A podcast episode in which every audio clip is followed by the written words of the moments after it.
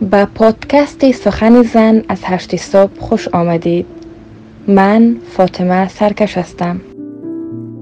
هجرت از خانه به کو روایتی از سوره.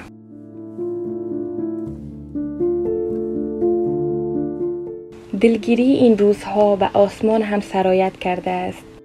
هر وقت هوا این چنین تاریک و سرد می شود مسلم برادرم می گوید که کسی را کشتند.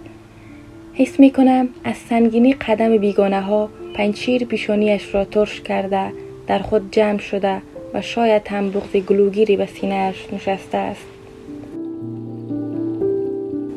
و کوههای غبار گرفته و درختان و بیرنگرو به رودخانه بی حوصله این روزها نگاه می کنم هوا که اینطور خودش را گم می کند شهر که یک مشت خاک می شود می حراسم امشب چند نفر کشته شدند مادرم گریه می کند می گوید نمی خواهد بیاید. حاضر نیست آواره شدن را دوباره تجربه کند. می گوید توانی رفتن به کوه را ندارد. می گوید هر چی می شود بشود. او هیچ جایی نخواهد رفت. گریه ام می گیرد لباس هایم را جمع می کنم باید بروم. من هیچ وقت حق انتخابی نداشتم. این بار هم هرچی دستور می دهند من اجرا می کنم توان سرپیچی از دستورهای مردانه ایشان را ندارم. در تلاش مذبوحانه کوشش دارم در جمع مردانه ایشان بدرایم.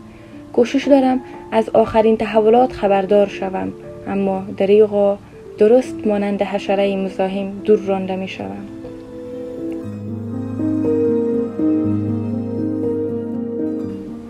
لباس هایم جمع شدند با عجله و سرعت زیاد راهی مرشتان می شویم مرشتان آن بالاهاست نزدیک کوها و بسیار دورتر از هومی شهر. روستایی است مانند دیگر روستاهای پنچیر زیبا ولی آوار شده خراب شده. مردمانش نادارند ساده اند ولی دست و دلباز این بار دومی است که به اینجا می آیم. این بار با بار اول بسیار متفاوت است. زمین های سرسبزش بوی خوش و گل های گلابش خشخش برگ ها و جویبارهای پرابش. در واقع همه چیز مانند قبل است. در عین حال هیچ چیز مانند قبل نیست. راه انگار راه قبل نیست فضا فرق کرده است. همه تا دندان مسلحند. قصاب و کوچه من را می‌بینم با همان لباس قصابی اسلحه به گردن انداخته است. سبزی فروش همیشگی شریخ فروش و مهربان همه و همه سلا به دست گرفتند. همه مردم عادی که برای حفاظت از خانه و جانشان سلا بشانه کردند مردم عادی که دیگر عادی نیستند.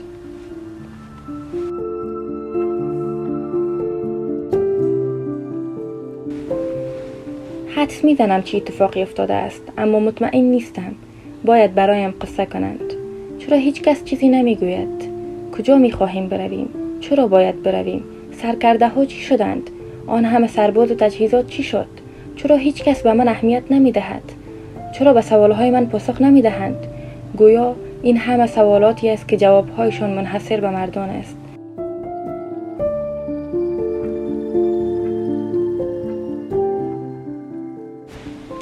از اینکه از هیچ چیزی خبر ندارم احساس حقیر بودن می کنم اما این حق من نیست. من باید بفهمم چی اتفاقی افتاده و در حال افتادن است.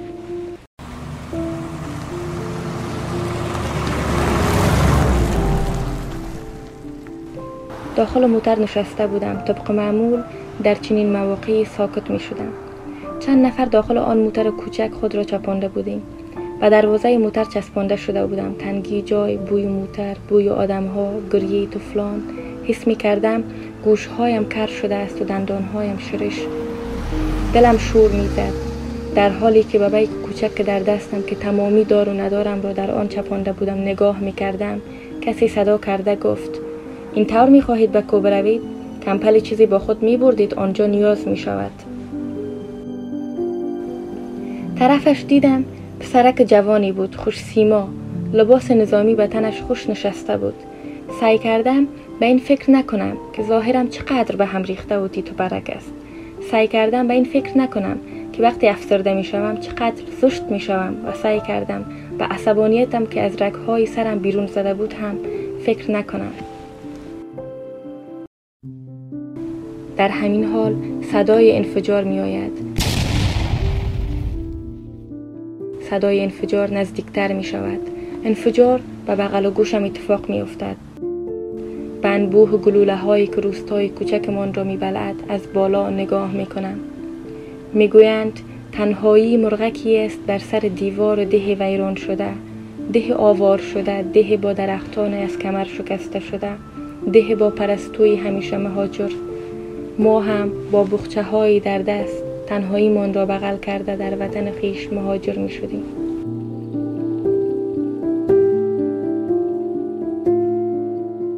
دوست دارم و تمام گلوله های جهان نگاهی بیندازم آنها ما را از چی می ترسانند؟ در واقع جنگ ترسناک نیست. اینکه هیچ نقشی در جنگ نداشته باشی ترسناک است. من اینجا هستم. ردای بر تن در کنار آتش نشستم. بیک به دستم و کتابم را بغل کردم. سعی دارم صداهای اطرافم را نشنوم. فلسفه می‌خوانم. گفته های دکارت با بوی باروت یکی شده است. فلسفه در وسط کوه در حالی که آفتاب مستقیم به فرقم می‌زند و به حوصله کرده است ترکیب احمقانه ای به نظر می آید اما احمقانه تر این جنگ است جنگی که گویا پایانی ندارد. با خود فکر می کنم نکند اینجا در دل کوه دور از خانه های من ماندگار شویم.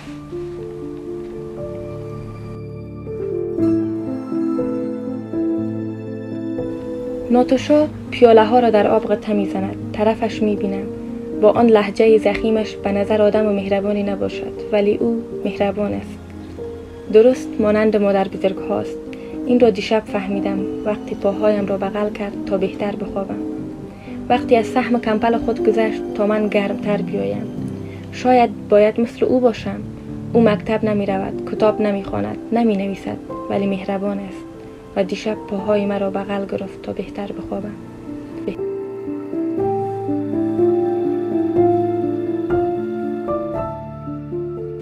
حتی اگر من در تمامی باورهایم فریب خورده باشم برای اینکه فریب بخورم باید وجود داشته باشم.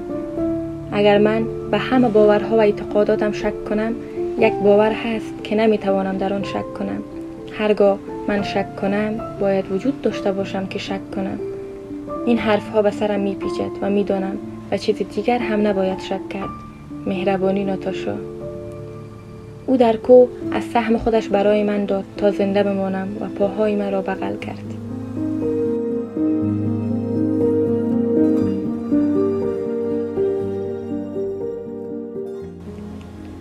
تپ دویدن پوتین ها یک جفت پوتین که پیش رویم قرار می گیرد و تیر می شود سرم را از کتاب بیرون می کنم طرفش می بینم همان پسرک است. لحظه برگشته نگاه می کند دوباره راهش را گرفته فرار می کند جا و پاهای خاکپرش روی فرشک زیر پایم مانده است. تازگی ها فهمیدم که با او خیش هستیم. برادرم می‌گوید این سومین باری است که مرشتان را خانه به خانه تلاشی می کنند تا وقتی از آنجا بیرون نشوند ما اینجا میمانیم. گرچه گفتند که پایین شوید و امان نامه هم دادند. اما می شود به حرف یک عده وحشی که به روستای ما حمله کردند اعتماد کرد. به خود فکر می کنم پس ماندگار شدیم. نان را که می آورند به تک های پلاسیده شده داخل دسترخوان نگاه می کنم چند روز از سرشان می گذرد سونیا خواهرم را می بینم که عقب کشیده است. می‌پرسم نمی‌خوری؟ می‌گوید اگر بخورم باید تشناب بروم. خنده هم می‌گیرد. درست می‌گوید اینجا تشناب رفتن مشکل ترین کار دنیا است. کجا باید برویم؟ خانه ایمان را گرفتند زمین های ما را آتش زدند. جوان های ما هیچ جا آرامش ندارند. آن وقت برای ما امان نامه دروغی می‌دهند تا باورشان کنیم. ولی نه ما زندگی در این گوشه دنج و تاریک را تحمل می‌کنیم. همانطور که سالها پیش مادران ما صبورانه تحمل کردند. در همین جا منتظر میمانیم. نان و قاق و آب و سرد و تلخان می‌خوریم ولی تن به این نمی‌دهیم که به خانه برویم که جنگجویانی خدا در مهمانخانه اش نشستند. و منتظر کباب و گوشت و گوسفند هستند تا من برایشان بپزم. من اینجا از دور سنگرداری برادرانم را می‌بینم و روزی برای پیروزیشان کف خواهم زد. آن روز دور نیست. من ایمان دارم. ما پیروز می شویم آنهایی که منتظر نوکری من در مهمانخانه ما نشستند آرمانهایشان را به گور ببرند.